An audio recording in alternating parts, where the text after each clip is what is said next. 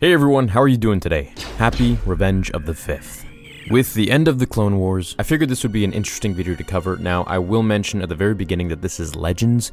That said, it is written by Matthew Stover, who wrote the Revenge of the Sith novelization. So, with that said, let's go forwards. What the Empire told Luke about Anakin's death, or how the Empire said Anakin Skywalker died during Order 66. After Anakin's turn to the dark side at Palpatine's feet, he was deemed as Darth Vader and no longer Anakin Skywalker. His transition into self hatred was a relatively fast process from his betrayal of Mace Windu to raiding the Jedi at the Temple, killing the younglings and the Separatists, and then finally choking Padme and becoming Darth Vader. Once he wore the suit, he had fully transformed into Vader, and any memory of Anakin was just that a memory now. So, how did the Empire say Anakin Skywalker died? What story did they make up for the Clone Wars hero now that he had become the mysterious Darth Vader, which not many knew about. In the now Legends novel Luke Skywalker and the Shadows of Mindor, it explains the universally acknowledged story of Anakin's demise. This book was composed by Matthew Stover, who also wrote the Revenge of the Sith novelization, so we can assume this is an answer that maybe George accepted as well. I'm going to read a passage from the book where Luke is finally hearing the story which was widely accepted throughout the galaxy about his father. Here we go. Kid, in the Clone Wars, everyone knew him. He was the greatest hero in the galaxy. When he died, it was just like the end of the universe. Nick's gut twisted again at the memory. It bloody well was the end of the Republic. Luke stopped.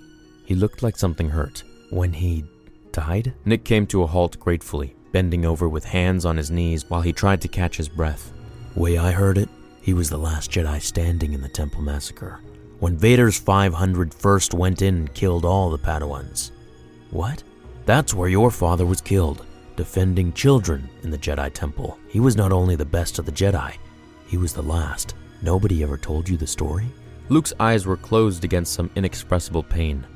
That's not the way I heard it. What I find odd and interesting about this is that if this was so widely accepted, seeing as how Nick was surprised Luke never heard the popular story, then why does the Empire shade the clone troopers in such a bad lighting?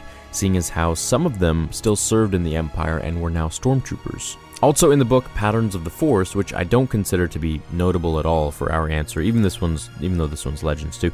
I'll add it here anyways because the information is eh, it's never bad. Jax Pavan searches for how Anakin died, whereas most Jedi have complete stories, Anakin's is just one sentence. Jax recalled one of the rumors of where and how Anakin was supposed to have died on Mustafar, thrown into the magma steam, but no one knew by who. Since the first book was written by the same author as the novelization for Revenge of the Sith, for our Legends answer here, I'm gonna accept this as more of an accepted one than just Legends, at least for the George Lucas era. Now, with the Clone Wars finale having come to an end, that final scene was one of the most emotional and breathtaking scenes that we've gotten in animation and in Star Wars in general. So I felt this video was fitting to explain and show, at least, you know, in this proper Legends information, how the galaxy, or rather how the Empire, made it look like Anakin died. Let me know what you think about the information and if we'll get anything in canon someday. I'd love to know how they change the story and what they'll say about Anakin. Have an awesome rest of your day and happy Revenge of the Fifth.